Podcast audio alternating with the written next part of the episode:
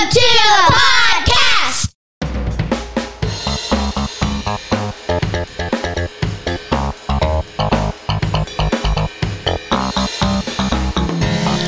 Be part of the conversations that happen around my kitchen table. He's John Branyan, and he's been a stand up comic for more than 30 years. She's Amanda McKinney, and she's been my daughter for her whole life. Our family believes laughter is a gift from God. We often discover it while discussing culture, faith, and family. So go ahead and pull up a chair, neighbor. Can I call you Carl? There's plenty of room here for you. So last night at 1025, I saw Nefarious. Where'd you go, Noblesville? I went to Carmel. And uh, by the way, I don't know if I should say this. Yeah, I'll say it. Uh, at least last night, you could just basically walk into the theater and see whatever movie you wanted to see. We we bought tickets, but there was nobody to look at them. I mean, the, the place was wide open. There was no little ropes to ra- walk past. There was no little turnstiles to go through. We literally walked in. I had the phone in my hand, ready to show it to somebody who was interested, and nobody was. We hmm. walked straight back to the theater, sat down. Uh, Interesting. There was it was your mother and I, and three other people, An- mm-hmm. another couple, and then some hapless person all by himself in the A fifth wheel. yeah. Uh, and I was prepared to be. I'm, I'm I'm skeptical of Christian movies, particularly Christian slash horror suspense movie. It wasn't really a How many Christian slash really horror, horror movies have you movie. seen? Well, I was going to say suspense movies. I'm suspicious of this category of movie that doesn't even exist. it's a vast, vast category. Um, well, it wasn't really a horror movie. I wouldn't describe it as a horror movie. But here's the thing: if you go to see, and I don't even know if it's still playing. I don't know if it was a one night only thing or No, what. Luke said we can go see it in Noblesville tonight if we want. okay. But I don't think we'll be able to. Here's the thing: when you go, um, if you're not accustomed to going to R-rated uh, horror movies, you are going to see a different set of previews for this movie than what you generally see in the movies. If you're used to PG, um, or if you're used to even comedies, um, when you go to the movie, uh, you you see different previews based on the style of movie. And I have not been a horror fan. I I don't think I've ever no, I've never gone to the theater to see a horror film.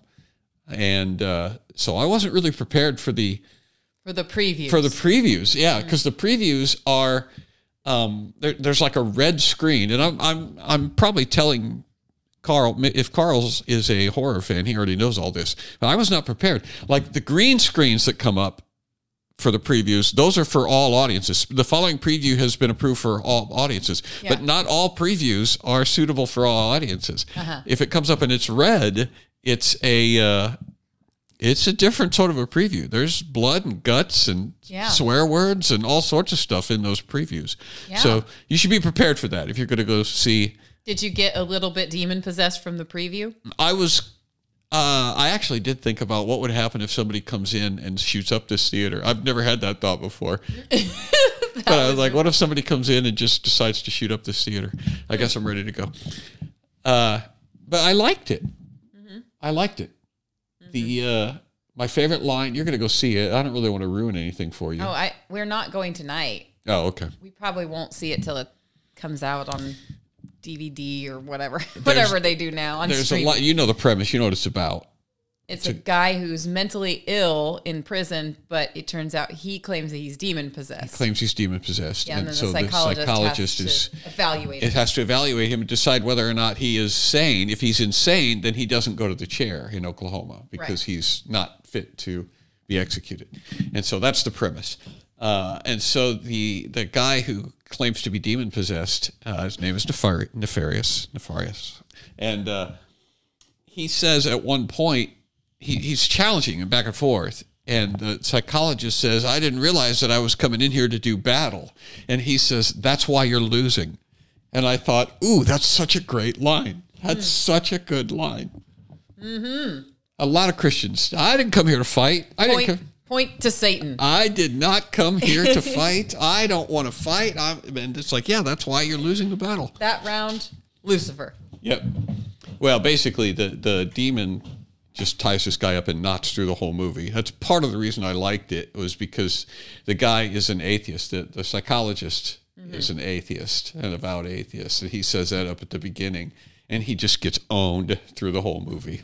So you're pretty much rooting for the demon. By I'm not end. rooting for him, but I will say that the guy who plays the, he he makes the show in my book. He because he's really really interesting to watch. His character is is is interesting. He does it really well, um, and so I will uh, I will recommend it again. Just word of caution: if you're not a person who is accustomed to intense uh, movies. This one is. If you're a person who's gone to Christian movies and Christian movies exclusively, and you're and you're sauntering into this one thinking, "Hey, this is another Christian movie. This is a completely different experience than what you're used to." Hmm. Good so word. you need to be prepared for that. Good warning. Yeah, Uh, Oh. Okay. Well, we watched Hunger Games with my kids last week, so yeah. I'm not really one to talk about using caution, I guess. But I made them Well, read for- the book first. for me, you know, I'm I have been going to uh, not horror movies, but I like suspense movies and I like movies that are kind of violent. Um, hmm. And so I wasn't I wasn't scandalized really. I've been desensitized to mm-hmm. most of the the violence. I mean, I read the unplugged review and uh, I don't want to give anything away, but the unplugged talked about how well this is de- it definitely earns its R rating with this scene. It definitely earns its R rating. So I was prepared for it, and I'm like, Yeah. this is nothing. I mean, this is, this is a thing that you see. You know, if you've watched The Walking Dead on A and E, you've seen much, much, much, much worse. Do you think Carl's a big Walking Dead fan? well, I don't know. I don't know. I know The Walking Dead. It, it occurs to me that it's not outside the realm of possibility that Carl has seen The Walking Dead. I mean, Yeah. it's a pretty, what about pretty um, big series. what is it? The Last of Us. Uh, I haven't seen The Last of Us. We watched the very first episode, Luke and I, and I was like, "Why are we watching this?" I was like, "What is it that this is bringing to our life?" gratuitous violence. And I feel like we're getting smarter because we watched most we watched like four or five seasons of Game of Thrones before I before finally you said, "Why are part we watching this?" where I was like, yeah, I, why are we watching this still? You know, it's I don't feel like it's a positive influence on any part of our Right. There's nothing redeeming. Yes, there's nothing. I read the books, the George Martin series, up to the point that he didn't have any more to read. Like back Right. in 2012 And then they or something. producing content basically to fill the. Yeah, he HBO never stuff. rounded out the the series to my knowledge. Although somebody else could correct me if they're more of a fan than I was. But I read all of the books that were available at the time that I read, and um, I really enjoyed his storytelling. I agreed with reviewers who were saying that he really wrote very good character stories like he he filled out all of his character stories really well and they were individuals He's a good author. He's a good especially women he did a really good job writing different like personalities among women, which you don't always get from a male author but he's a guy who pays attention i guess to you know what makes somebody unique he's a caricature artist in a way where he Right. like notices the mole you know on somebody's nose Right. and puts that in there and you're like oh yeah that does look like so and so but um but yeah the the the hbo series is an hbo series Right. and so it's just absolutely filthy Just let's cram as much swearing and nudity into it as we possibly can. Yeah, we ended up calling it nudity, and including, I mean, both genders. We had female and male nudity constantly, just you know, flopping around on screen. Right. And so Luke and I started calling, referring to it as boobs and swords, Right. Because we figured that that covered the violence But when you and started the nudity. when you started calling it boobs and swords, that was pretty close to the end. That was when you started realizing. Well, there were boobs and swords from day one. Right. It was like they just started becoming more and more frequent, and then they'd stay on screen longer. Right. And it's like, why? Why are they doing this? Like they got all the shock. I think we thought that they would get all the shock out of the way in the first season, and then they didn't. They just realized they had to keep upping the right, ante. right, right, right. You don't you don't ever get done with that. You don't Yeah. say, okay, now we never need to show any more nudity because we've done it. And We've people done it already. It it. was like at first it was you know one percent of the episode, where they'd do a flash here or a flash there, Right. And then it just by the time we finally gave up, it was like a full seventy percent of on-screen time was my completely beloved inappropriate. parents, my beloved parents, your grandparents were uh, movie people, but not not big time movie people. They would go every once in a while, and it was usually my dad. Uh, Grandma Turbo's not a m- movie person at all, but dad would get the idea that he wanted to go see a movie and so and she would go with him because she was you know she was a supportive wife and so they would go and most of the time they would go to uh like my dad was a big time Smokey and the Bandit guy. He took the entire family to go see that. So they would see movies like that. But every once in a while they would go to uh, to R rated movies, and I would be scandalized. You know, it's like my parents are going to an R rated movie. But They're so worldly. yeah, they're so worldly. Uh, and I would be, you know, I was I was very uh, self righteous as a as a young teenager. I was I was super self righteous, and I thought, you know, my Christian parents, my Christian mother, going to that awful movie, um, and I remember my mom and dad both explaining it to me. They said, "Well, you know, John, yeah, we're not, we're not saying that that this is a good thing, but because there's language in there that we don't use." Um, but they said they said that most of the time the scenes that get the R rating for the movies that they were going to, they didn't go to horror movies. Yeah. So it was almost always for nudity. Yeah. And they said those scenes are just jammed in there just to get the R rating Yeah. and and so I filed that away for the first time that I got to see an R-rated movie, and I'm like, and I was waiting for it, and it, by golly, I, they're right. I mean, it, it has very little to do with the story. It's Doesn't even have unnecessary. to be in there. You can. It doesn't. You can tell the same story, and everybody can keep their clothes on. Yeah. And so it's a testimony. It's fascinating. It's a testimony to where we are and where the culture is. That we, yeah, we could tell it without nudity, but why would we do that? why would we do that when we can when we have an R rating or a or a you know an X rating or whatever or an NC seventeen rating? You know, They don't even do that anymore. I don't, I don't even remember last time a movie came out with that rating. Well, there was one movie that, and it was for uh, what was it called? Showgirls. But there was a movie that they that they made up. They had to come up with a special rating because it was way past R, but they didn't want to give it an X rating because Right. then that would then everybody would just call it porn. And Right. so they came up with this special rating that somehow legitimized it as an actual film that was worthy of being in theaters. It, the whole thing was a joke. The whole just just like just like nudity in films is a joke. You know, the the same thing with the NC-17 rating. It was all a big scam. It was an X-rated film that they didn't want to put an X rating on. Right. So, uh, anyway, There you go. So go see Nefarious. Uh, Or wait till it comes out on on VHS tape or whatever it was I said earlier when I was, VHS tape. I like went way back into the past. I, I said. DVD, but I know that that doesn't that's not a thing anymore. Yeah, well, It'll there's come something out. to be said for Eventually they'll, supporting like, it. It'll have its own website and then you'll be able to go and download it special Right. through the nefarious.com website. That's what I think is going to think that's what you'll do. Because isn't that what they did with the Uncle Tom documentary? Yeah. And um, You know, the other thing that struck me as as I'm, as I'm recalling is that other than other than the violence, it's fairly clean. I mean, there's a few. other than the violence, it's Well, but and even the violence is negligible. I mean, I, I don't want to paint the picture you're going to go and watch this, you know, scene after scene of horrific violence. It's not. Um, it, it's it's not worse than what you're going to see on television, even network television.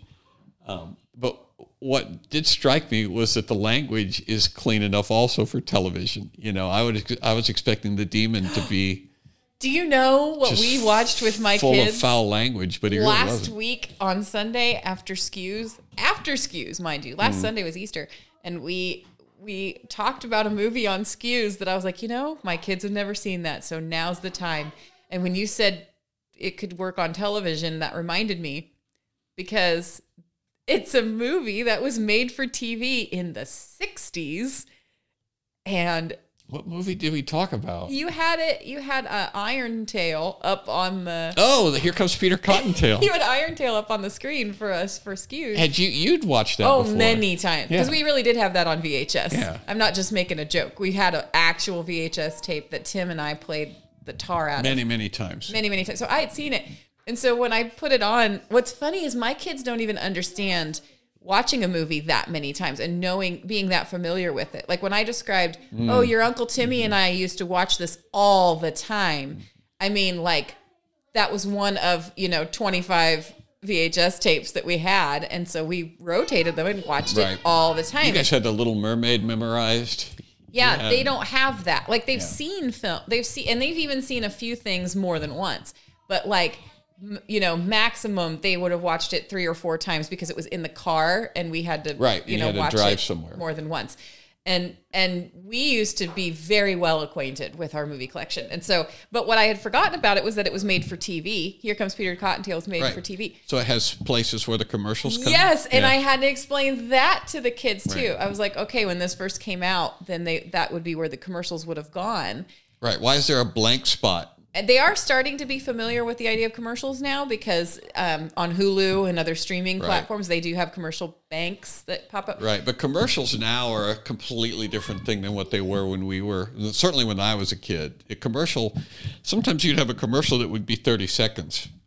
Right. They have those. Not very often. Most of the you- commercials are like 10 second little blit and, and a commercial break on Hulu. No, you'll no, no, you'll no, see. no, no, no, no, no. I'm telling you that on Hulu now Mm, they have believe a full two and a half minute commercial break bank. I don't And that you. will be two and a half commercials, or it will be two minute long commercials and one 30 second commercial, just Mm. like back in the day. That's why I'm saying they would have they would have appreciated it a little bit. That actually better. encourages me because Yeah. it tells me that our attention spans maybe are getting a little longer. They're not like the People actual just get up and leave. the actual commercial itself is yeah really just a place they even have a timer in the corner so you know how long it's going to be so yeah that's when you jump up and make popcorn and you know go to the bathroom Uh, but but.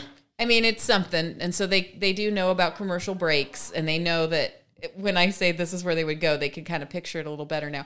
But they were laughing at me because they were like how long has it been since you've seen this? And I had to explain it doesn't matter how long it's been because it's so deeply ingrained in my psyche that they were laughing at you because you remembered it all. yeah, well, because dad or their dad, my husband Luke, was like, "Hey, you know, I've experienced this before, where some of your childhood memories are not quite as, you know, they're not quite as great as you remember them being." That's what he said. He's preparing me to be like embarrassed, and I said, "Honey." I can still quote this from beginning to end. I know how bad it is, and that's why I'm looking forward to it. Right. So, This is, this is not going to horrify you. yeah. It, like I had I had that with when I watched the uh, original Clash of the Titans, not the remake, but the original one, which was with Harry Hamlin playing Perseus and Burgess Meredith was the old man. And anyway, the original one, which I saw in the theater uh, at least four times because I could go to the movie theater for a dollar when I was in high school. And so I went to see Clash of the Titans and I thought it was so, so good.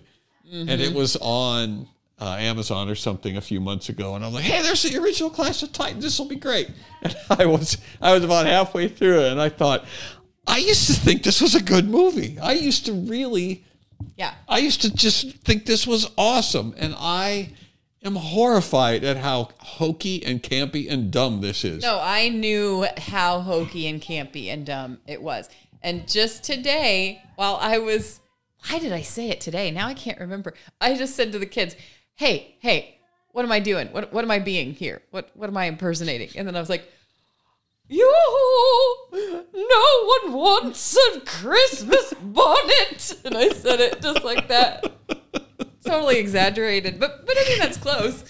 And uh, they had no idea because they've only seen it once. Oh, they couldn't remember the Couldn't re- Christmas I, bonnet. So I had to like really. I had make I made up quotes that she didn't even really say, but I was like, "You want an Easter bonnet, but no one wants a Christmas bonnet." Oh, oh, is me. Yeah. I like the scene where they throw the red, white, and blue eggs at Yeah, the. because they're fire. They're not firecrackers. He lied to them. Lying is not good, kids.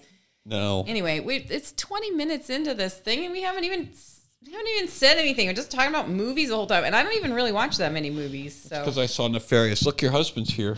yep, Just there he is. The podcast. It was. Joan Gardner who played Bonnie the Bonnet. By the way, that's who that's who I'm being. Joan Gardner.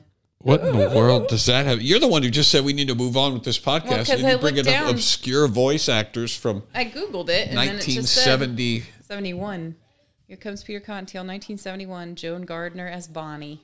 Sounds just like that though. You don't even I need to go six check. years old. It doesn't feel like it was that long ago. No one wants an Easter Um, bonnet. I was younger than Colin. No, wait. Everyone was wants an watching Easter bonnet. Nobody wants a Christmas bonnet. I messed it up. Anyway, So I was talking about. Can I mention authors on this podcast? Will I get in trouble for doing that? This is you won't small. get in one. trouble for doing it, but it might not be worth the.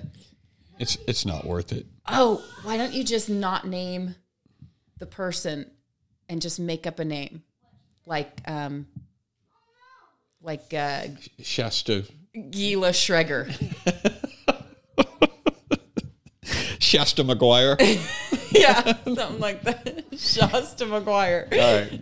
So Shasta McGwire is a Christian author who's uh, a marriage expert, and That uh, ought to do it. Writing about. This is not the first time that Shasta has got my ire up, but she writes about how women are not uh, treated fairly, and the thing the thing that bothers me the most is the, is her relentless uh, berating boys for for basically having an easy life. You know, but nobody holds boys accountable in the church. Boys never get called out for their sin. They can just they can just be as abusive and and, and mistreat girls as much as they want. Nobody cares. Nobody cares in the church.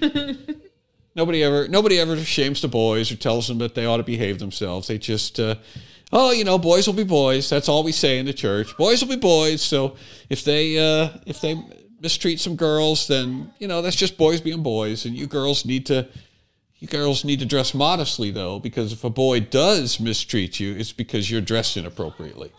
And so that's what Shasta's premise is that she's Yeah. speaking truth against that power. I searched Shasta. What was it? Guire. Yeah. Shasta McGwire. Mm-hmm. So they're promoting the new book, um, and the book is called "She Deserves Better. Better." She deserves. She deserves Better. better. And The word deserves always gets my hackles up. When somebody, whenever anybody tells me that they deserve anything, I tend to become guarded uh, because deserves is a word that that I don't throw around very often. I don't. Most people deserve to burn in eternal fire. That's what they deserve. And so when people start talking to me about how they deserve something other than punishment, I start to be somewhat cynical. And that comes out in my writing. And so I I wrote about Shasta's take. And I think that I was fairly even handed and I think I dialed back the sarcasm. Didn't I? I don't know. No. Well, but you didn't even come close to naming her in your post. No. Like we actually, But I said why. we didn't attempt it. I said why because I, I I'm because she has a gigantic platform, and if I named her, then all that would happen is if first of all, it, probably nothing would happen, but if one of her little sycophantic readers um, happens to frequent my blog, and it's possible she's got a big enough platform that there may be a reader or two that reads mine. those are precisely and the ones go to that her we need place, to talk to. No, no. and then and then a thousand angry Right. feminists descend on my No, blog. that's exactly why those are who Doug Wilson says you need to call out the people who have a bigger platform because if they then turn around and respond to you, they've handed you the microphone. They've actually given you more attention than you ever hoped to give them because we don't have that many people to send her way. No. And the only way that these these poor little princesses of God are ever going to get any sort of good advice is if they f- venture outside of the bare marriage page they're- for a while. Oh, see how you are calling it out. Yeah, so this so is you're, but she, but they're not going to take it from me. It, uh, all that's going to happen on my page is those people are just going to come and raise all sorts of cane. It, that doesn't even make sense. They're just gonna they're gonna raise a bunch. They're just gonna shout and scream at me, and then the people who ordinarily read my page are gonna Okay. shy away, and they're Okay. gonna go, "Wow, John's page is so toxic and angry. I don't even want to go there anymore." Here's because- what you have to understand. Here's what you have to understand about the statement you're making right now that I want all women, feminist or otherwise, to I'm understand. not a woman. What you're saying, no, I want all women who are listening to understand. What you're saying is you do not love the shrieky, angry women enough to tell them what they really want to hear or to tell them what they really need to hear. Sorry, that's important. you don't love them enough to tell them what they really need to hear because, like most people in their life, they would rather have peace and quiet Right. than actually give this little girl something that would Right. help I, her. I don't want to put up with their tantrums, especially when there's hundreds of them having a Right. tantrum at the, At the same, same time. time. Right. And patting each other on the back about being great and good and virtuous. And aren't we swell Right. to come and, and take this guy down a peg or two as if I'm even, as if I have even a fraction of the numbers that The point is, the point is that the name of the book, She Deserves Better, is annoying. now there's no reason to hide the author's name anymore. because there was, there was no, we, we didn't hide it before. The name of that book is annoying because it's the question I ask is better than Then what? Right. Better than what? Because the reason that I discipline my sons and tell them that they should not lust and tell them that they should be respectful and tell them that they should slay the beast within, get a, get a hold of the beast within before they can expect to have dragon. leadership without. The reason I say all that stuff for them is because I think it's the best thing I can possibly do for them. The There is, best there is thing. nothing else that would be better. There's for them. nothing better than holding somebody to a very, very, very high standard and saying, if you, my son, choose to follow this path, you will have wisdom and it will go well with you and you will live long in the land. Like, there is nothing better than that. No. And these poor souls, these poor, sad, um, self sorrying, yeah, Self-sorrying. self self sorried. So what's the word that means feeling sorry for oneself? Self-pity? Self pitying is the word I was looking for. Yes. You forgot the word self-pity? I, I'll tell you why later. It doesn't matter. I just read about six paragraphs of all the words that have self hyphen. it, don't ask me why. It was a word study on the word self, and so I literally My I have wordsmith daughter forgot the term self-pity. I literally have 500 words that start with self in my head right now because I just read it last night and I completely forgot that one. So, but the, what they That's what they need or what they think they want is to be treated with kid gloves. They think what they want is to be held to such a low stinking standard that a person can just walk right over it, you know, and and that's actually not better at all. But like like the deceiver well, that's what they wants think. them. that like- they deserve better, and better means aren't they asking for the same thing that I'm asking for? This uh, peace? Don't they just want to be what left? I'm saying is that left alone? if you cared about a person, if you care about your granddaughters, for instance, you have the opposite response. You actually go and fight for them. And what you mean by fight for them is you fight them. Fight with them. You fight with them because why? Because they also have a beast that lives within them that nobody ever talks to them about. Because we only like to use that image and that language when it comes to boys, and nobody actually wants to discipline the girls. The girls are louder about it. well, but the she deserves more author. Better. Shasta. She Deserves deserves better. better. It her part of her premise is that that boys and girls are treated differently, and it's a problem because the boys are the ones who are not told. She, Right. I she, understand. She, she thinks she thinks that the This problem is is, the exact says. opposite of what's actually going on. The- well, no, the that the girls are just we're just grinding these girls to paste with our expectations of what they should do, and we're letting the boys off scot free. Right. This is what she says. Instead of teaching girls consent, we taught girls, quote, boys can't help themselves, so you need to have enough self control for both of you. Uh, going through the results of our survey of 7,000 plus Evangelical women, women. for our new book, She Deserves Better, it's heartbreaking. There was so much shame, so much blame, so little understanding of a girl's worth. See, and that what does that comment even mean? So little understanding of a girl's worth. You you in- surveyed seven thousand evangelical women Mm-hmm. and came away with the idea that women are are there's nobody has any value on women. What? How? What? What is that based on? What? Well, we don't know because it was a clarion call to action. And that's what we really want to talk about right now the action. Stop with your patriarchal questions and let's just take action. Okay? Youth groups. I literally didn't know that "stop with your patriarchal questions" was part of the quote. No, that's not. That's not. But this is. Oh, okay. Youth groups simply must do better. Churches must do better. We, as parents, can learn how to do better.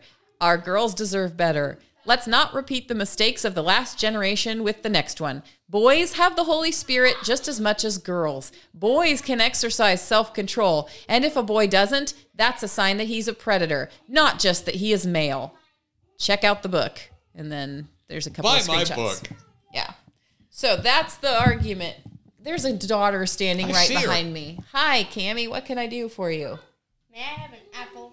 Go for it. Have an apple.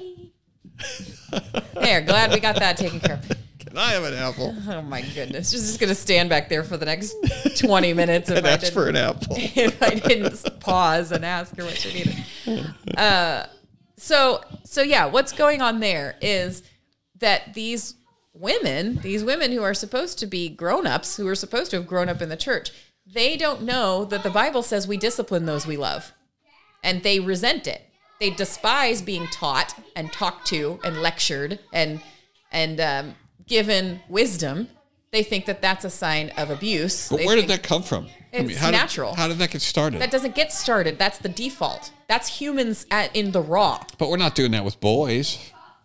Um, to, some we we may are. be starting it They're starting now, that. but there was, but there, but she's her premise is that the boys have been getting off scot free forever, Yeah. and it's time to start cracking down on the boys as hard as we've been cracking down on the girls. That's because um, it's it's just fabrication. I mean, that's just a fantasy. But that's the same fantasy that a default daughter, a little girl, has when it comes to her brothers. She is always going to be tempted to say, "He's got it better than me."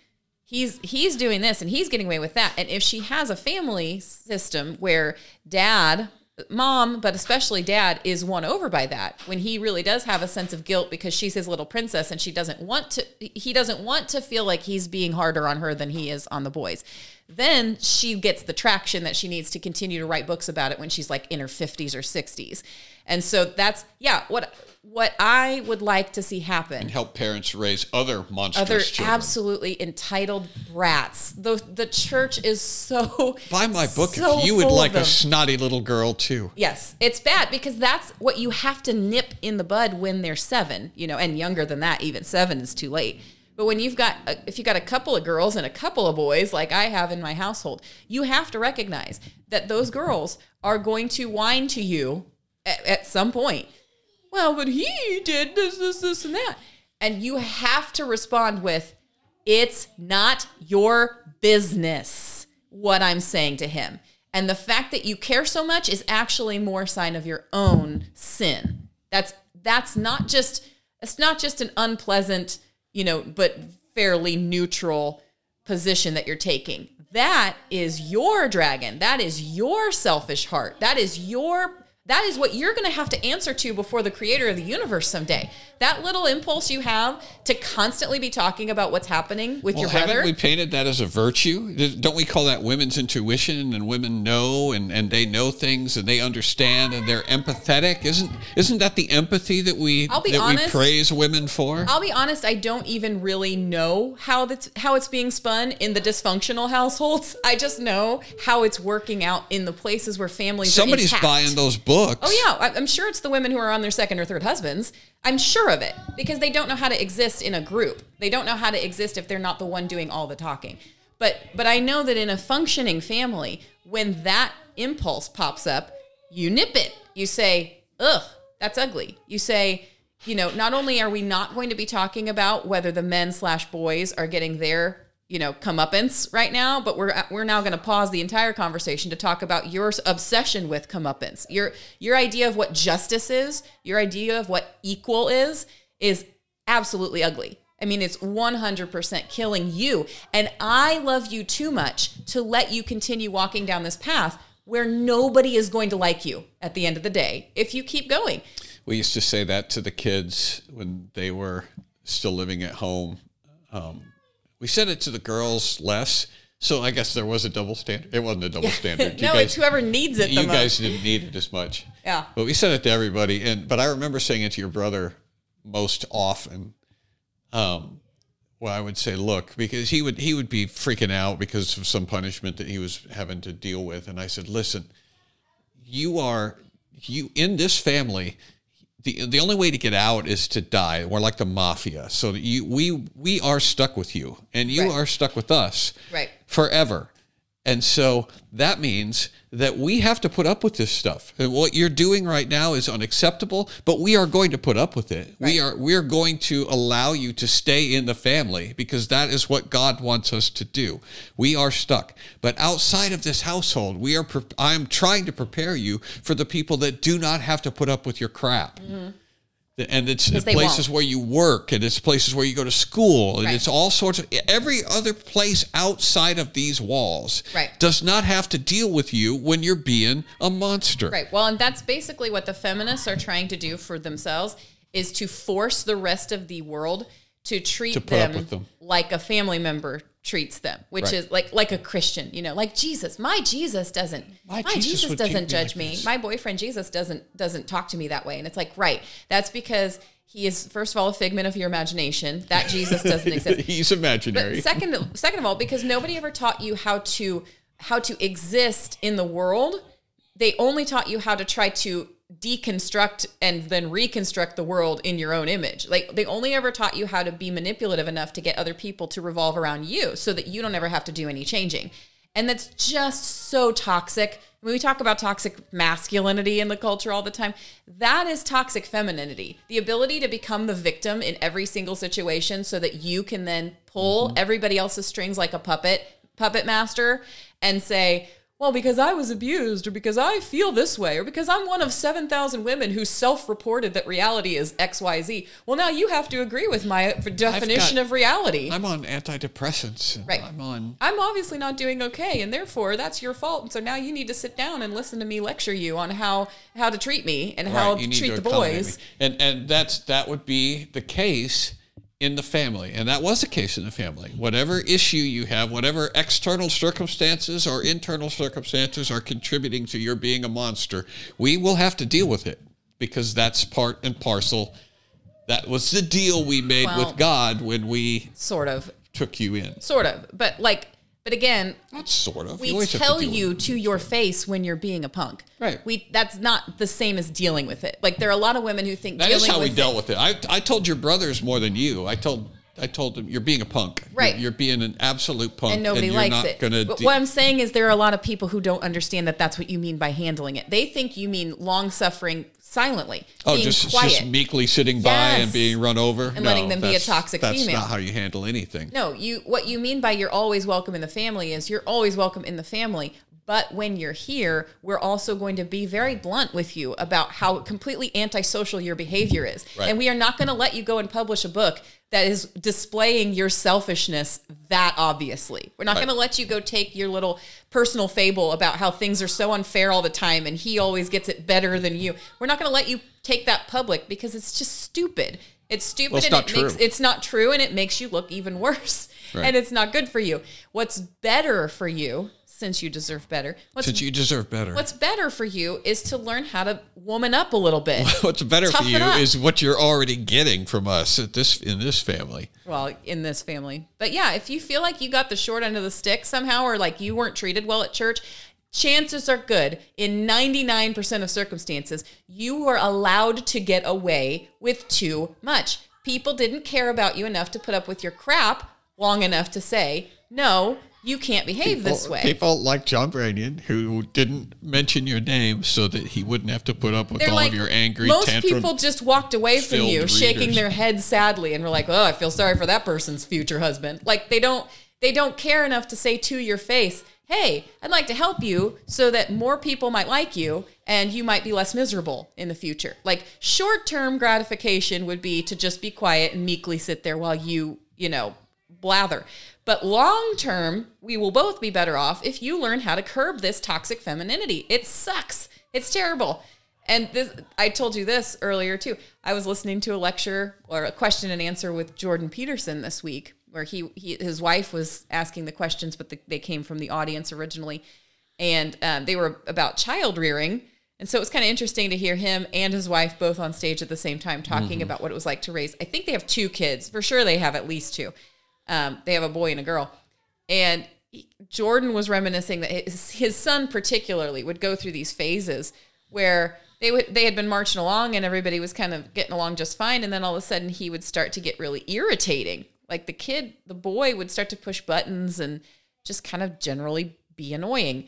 And so and so he said what jordan says, he's a psychologist right? So he's always very thoughtful and you know in, um, introspective about things. He said he might come in and say man that kid is really getting on my nerves and he said tammy his wife might say well you know, maybe you're hungry or maybe you need to take a nap.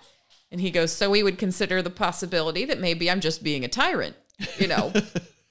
and he said that happens. That- Right. That, could happen. Sometimes it happens. That that's a that's a valid possibility. And so he goes, but then there'd be other times I'd come in and say, you know, that kid, I just can't stand him right now. And she would go, Oh, he's been getting on my nerves too. And we'd go, aha.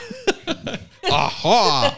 That's how he says aha. He says Aha. aha because he's from Canada. Aha. So, what we have now is a strong possibility that he is actually the unlikable one. Right, because you have agreement that you reached, you have a consensus that you reached independently of one another Right. without conferring. We're both irritated and annoyed. So, he might be the one who's off base. And he said, So, we would agree that we're going to start trying to nudge him back onto the path that we want to see him on. Because for his own good, he said, Our job as his parents is to help him become the kind of person that other people want to play with. Right. And the part Right. that made me laugh was where he says, you know, it'd be like, man, kid, we love you and we can't stand, Stand to you." be near you right now. So imagine the people who don't love you. Imagine the problems they're going to have Yep. with how completely irritating you're being. Yeah. So, they don't love you. Yeah. We do. So there's no there's no way it's going to go well for you outside of these four walls. he well he started out by saying you know what do you do when you you start to you know that something is happening or your kids need your attention and they're going to need your involvement as a parent when you start to dislike them is, is basically what he said. I'm, I'm paraphrasing pretty heavily now.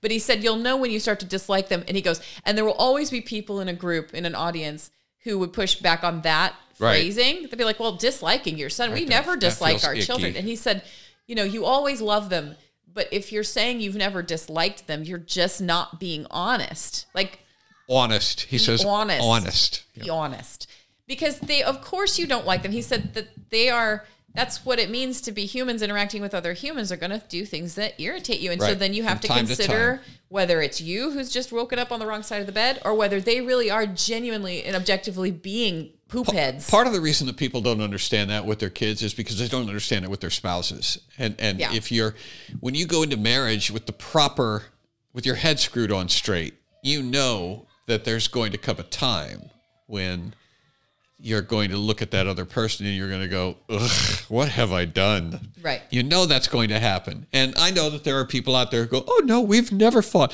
I've never regretted for a moment. And it's like, okay, okay, I'm not going to call you a liar, but I just, maybe you're just not paying attention. maybe you're stretching the truth a yeah, little bit. maybe you're just not, maybe you're just not as in tune with your feelings as I am. But Yeah. there comes a time when you realize, yeah, I, I don't want to be with this person anymore. I'm not, I, I don't, I'm not enjoying this. Mm-hmm. And if you know that those times are going to come, then when they come, at least for me, when it happened, it's like, oh, I knew this was going to happen. Right. I, I knew I was going to be fed Well, up with But this specifically, relationship. the idea, specifically the idea that as a parent, your job is to then help that person become somebody that will be okay in a marriage relationship later. Right. Uh, my point know- was that if you if you've already crossed that bridge, if you've already if you've already built up those uh, expectations and those def- those emotional defenses with your spouse, then you just sort of pass them on to your kids. And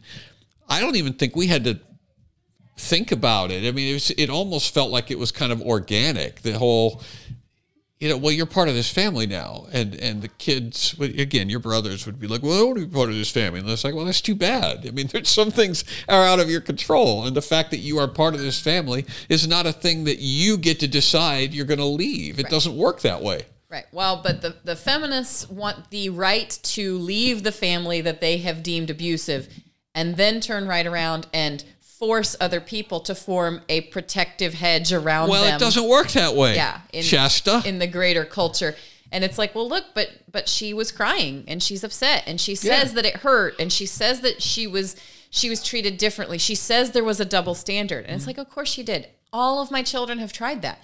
If if they are having an argument and there's something going on where, you know, I'm talking to one, I Colin says it too, by the way. Boys do it too. Yeah. Uh, but Co- you know, Colin will turn around and say, "So does that mean he's the right one and I'm the wrong one?" And it's like, I haven't gotten to him yet. I have one voice, Yeah. two pairs of ha- or two hands. That's it. And so, and but I more- only had a brother for most of my life, but I remember my mom. I remember that. I remember when when David was getting his whatever. I I would. I was not allowed to make a peep. I was not allowed to make an expression, anything, because she would turn on me right. and and, And that's you're what gonna told get him. it now. You're gonna get it worse Well, because like, you were making it. if you're right, you're going to get it worse. And what I say is, well, now you're going to have to wait even longer before you get to enjoy watching him get in trouble because now I have to stop and talk to you about that attitude you just gave me. I now have to talk to you about the desire to see him punished, which is super, super wrong. And it, and it's now we have to talk about it. Now we have to discuss the fact that you just went off the the path again and that kind of behavior doesn't get rewarded. But here's the thing, when I'm giving him that undivided attention, when I am when I'm hammering into one kid about the importance of taking responsibility for yourself without pointing fingers at others, I'm actually giving him more opportunities for growth and for wisdom. I'm actually loving, you know, the older child in this case better in that moment because I only have one mouth and can't lecture them both simultaneously. But I'm giving him the discipline that a loving parent gives a child in that moment more than I am when I'm ignoring or, you know, covering up or uh, looking away from the other child's sin because that's what it means to love. So when you want to do better for somebody, what you do is you go to the person who most needs correction and most needs discipline and you give them that discipline. Right. And so the the more that Yeah, these that's right. feminists publish books, the more they're screaming, I have not been disciplined enough. I have not been given enough personal reminders that I am a sinner and I need to be I need to be responsible for that sin. so I have to go to my page now, don't I? And call her out by name. Well, I don't know if you need to I need to call her out by name at least call her Shasta.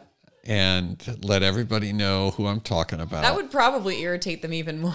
the idea that you're gonna pretend like you're being discreet when everybody knows you're not. When they Like, know and you, exact- you pretended like you edited this name and you didn't. Everyone knows you're talking about me, John. Uh, yeah. Well, y- you're. I just I I've been down that road so many times. I've had I've had platforms that are bigger than mine turn their angry hordes on my little page, and it's just no fun. Yep. It just I don't blame exhausting. you. I wouldn't want to love those people either.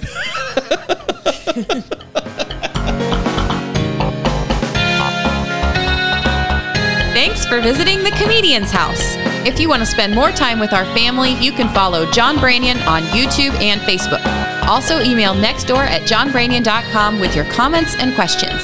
We'll see you next time. See you next time.